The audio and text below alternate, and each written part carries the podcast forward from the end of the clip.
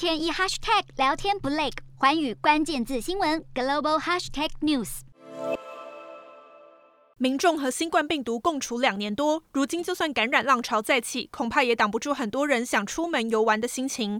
荷兰现在正值五旬节假期，涌现了大批度假人潮，让机场被塞得水泄不通。荷兰史普基机场因为薪资待遇问题，出现了人力严重短缺，消耗不了大量的通关旅客。从三号到六号，每天大砍最多五十趟航班，取消的多半是欧洲地区航程。机场官方于是同意要在夏季期间帮员工加薪、增聘人手，以免夏天旅客再增，机场吞吐要陷入瘫痪。与此同时，病毒不断变化，让疫情重燃的可能性越来越大。在欧洲，就有官员警告，具有高传染度的 BA. 点四和 BA. 点五变异株，恐怕要在秋天点燃又一波疫情。